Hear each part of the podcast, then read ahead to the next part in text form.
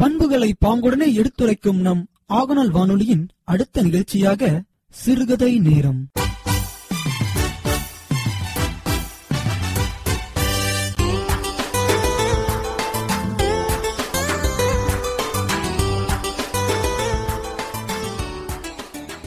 திகடச் சக்கரம் செம்முகம் ஐந்துலான் சகடச் சக்கர தாமரை நாயகன் அகடச் சக்கர விண்மணி யாவுரை விகடச் சக்கரன் மெய்ப்பதம் போற்றுவாம். வணக்கம் பேரன்பு கொண்ட எனதருமை ஆகநல் வானொலி நேயர்களே, நாம் இணைந்திருப்பது ஆகநல் வானொலி தொண்ணூற்றி ஒன்று புள்ளி இரண்டு அலைவரிசையில் இணைந்திருக்கிறோம். தத்துவ கதைகள். நாம் இன்று பார்க்கக்கூடிய கதையானது ஒரு தத்துவ கதை. முதலில் தத்துவம் என்றால் என்ன என்று நாம் தெரிந்து கொள்ள வேண்டும். தத்துவம் என்றால் ஒரு நீதி, இயற்கை நீதியை நாம் புரிந்து கொள்ளும் பொழுது அது தத்துவம் எனப்படுகிறது. இப்படி தத்துவங்களில் நிறைய தத்துவங்கள் உண்டு.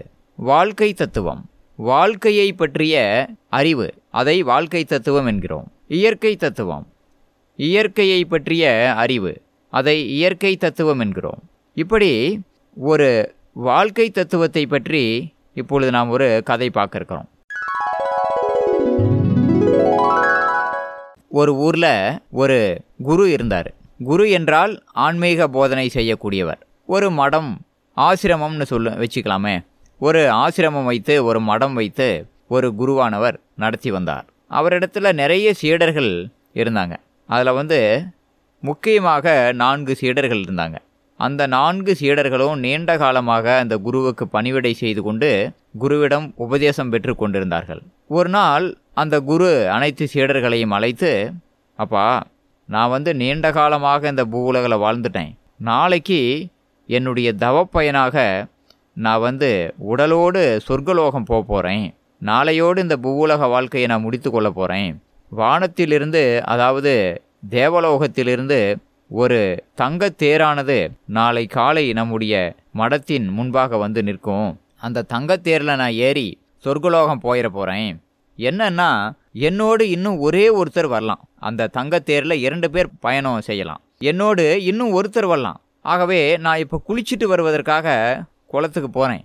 அதற்குள் உங்களுக்குள் பேசி ஒரு முடிவெடுத்து கொள்ளுங்கள். யார் வருகிறீர்கள் என்று ஒரு முடிவெடுத்து கொள்ளுங்கள் என்று குரு சொல்லிவிட்டு குளிக்க சென்று விட்டார். இந்த சீடர்கள் நான்கு பேரும் அடித்து கொள்ளுகிறார்கள், சண்டையிட்டு கொள்ளுகிறார்கள். ஒருத்தன் சொல்கிறான், டேய், நான் தான் எல்லாத்துக்கும் முன்னாடி வந்து குருக்கிட்ட சேர்ந்தேன். நான் கிட்டத்தட்ட முப்பது வருடமாக அந்த குருக்கு சேவை செஞ்சுக்கிட்டு குருவோடையே நான் இருக்கேன். அதனால் உங்களை எல்லாத்த காட்டிலும் நான் தான் வந்து வயதில் பெரியவன், அதிக நாள் குருவோடு இருந்திருக்கேன். அதனால் நான் தான் குருவோடு சொர்க்குலோகம் போக போகிறேன் என்று ஒருவன் சொன்னான். இன்னொருவன் சொன்னான், அதெல்லாம் முடியாது. நீ நீண்ட காலம் இருந்திருக்கலாம், ஆனால் குருவுக்கு என்ன தான் ரொம்ப பிடிக்கும். எப்போ பார்த்தாலும் என்னுடைய பெயரை சொல்லி தான் குரு அழைப்பார். எனக்கு தான் நிறைய வேலைகள் கொடுப்பார். குருவுக்கு கால் பிடித்து விடுவது, குருவின் துணிகளை துவைத்து போடுவது, இப்படி குருவுக்கு அனைத்து அந்தரங்க விஷயங்களையும் நான் தான் பார்த்துக்கிட்டேன். அதனால் நான் தான் குருவோடு சொர்க்கத்துக்கு போக போகிறேன் என்று இரண்டாவது அவன் சொன்னான். மூன்றாவது அவனும், அப்படியெல்லாம் கிடையாது. யார் மிகவும் தத்துவங்களை புரிந்து கொண்டு மிகவும் அதிகமான தத்துவ ஞானம் உடையார் உடையவராக இருக்கிறாரோ அவர் தான் போகணும். ஆகவே உங்களை காட்டிலும் எனக்கு தான் தத்துவ ஞானம் அதிகமாக இருக்குது. அதனால் நான் தான் குருவோடு போக போகிறேன் என்று மூன்றாவது அவன் சொன்னான். நான்காவது அவன் சொன்னான், அப்படியெல்லாம் இல்லை. ஒரு முறை குருவினுடைய உயிரை நான் தான் காப்பாற்றினேன். ஒரு மரத்தடியில் குரு அமர்ந்து தியானம் பண்ணிகிட்டு இருக்கும்போது ஒரு மரக்கிளையானது, அந்த மரத்தின் மீது இருந்த காய்ந்த கிளையானது ஒடிந்து குருவின் மீது விழ வந்தது. அப்போ நான் தான் போய் அந்த அதை தாங்கி பிடிச்சிக்கிட்டேன். குருவை நான் தான் காப்பாற்றினேன். ஆகவே நான் தான் குருவோடு போவேன் என்று நான்கு பேரும் சண்டையிட்டு கொண்டார்கள். நான் தான் போவேன், நான் தான் போவேன் என்று நான்கு பேரும் சண்டையிட்டு கொண்டே இருந்தார்கள். அப்போ அந்த ஆசிரமத்தை பெருக்கி கொண்டிருந்தாள் ஒரு பெண்மணி. அவள் எப்பொழுதுமே தினந்தோறும் வந்து அந்த ஆசிரமத்தை, அந்த மடத்தை கூட்டி சுத்தம் செய்வாள். ஒரு பெண்மணி, அதாவது துப்புரவு தொழில் செய்யக்கூடிய அந்த பெண்மணி அந்த மடத்தை அப்பொழுது கூட்டி கொண்டிருந்தாள், அதாவது சுத்தம் செய்து கொண்டிருந்தாள். அந்த நேரத்தில் தான் இந்த நான்கு பேரும் சண்டை, நான் தான் போவேன், நான் தான் போவேன் என்று சண்டையிட்டு கொண்டார்கள். அப்பொழுது அந்த பெண்மணி சொன்னால், நான் போனால் போகலாம் என்று சொன்னாள்.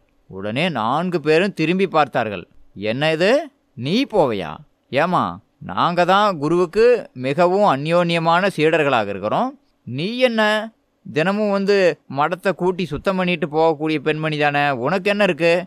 நீ எப்படி நான் போனால் போவேன்னு சொல்கிற என்று அனைவரும் கேட்டார்கள். ஆமாங்கய்யா, நான் போனால் போகலாம் என்று ஏன் சொன்னேன்னா, நான் நான் என்ற ஒரு ஆணவம், அந்த ஆணவம் யாருக்கு இல்லாமல் போகிறதோ அவர்கள்தான் போக முடியும். அதைத்தான் நான் அப்படி சொன்னேன். நான் போனால் போகலாம் என்றால் நான் என்ற தன்முனைப்பு நீங்கிவிட்டால் அவர்கள் இறைவனிடத்தில் போகலாம் என்ற பொருளில் தான் ஐயா நான் அதை சொன்னேன் என்று அந்த பெண்மணி விளக்கம் கூறினாள்.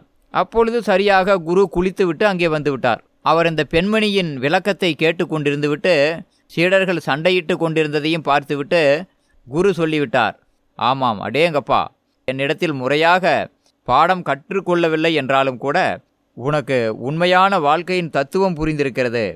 ஆகவே நாளை வரும் அந்த தங்கத்தேரில் நீ என்னோடு இறைவனுடைய உலகத்திற்கு வரலாம் என்று குரு கூறிவிட்டார். இப்படியாக ஒரு கதை சொல்லப்படுகிறது.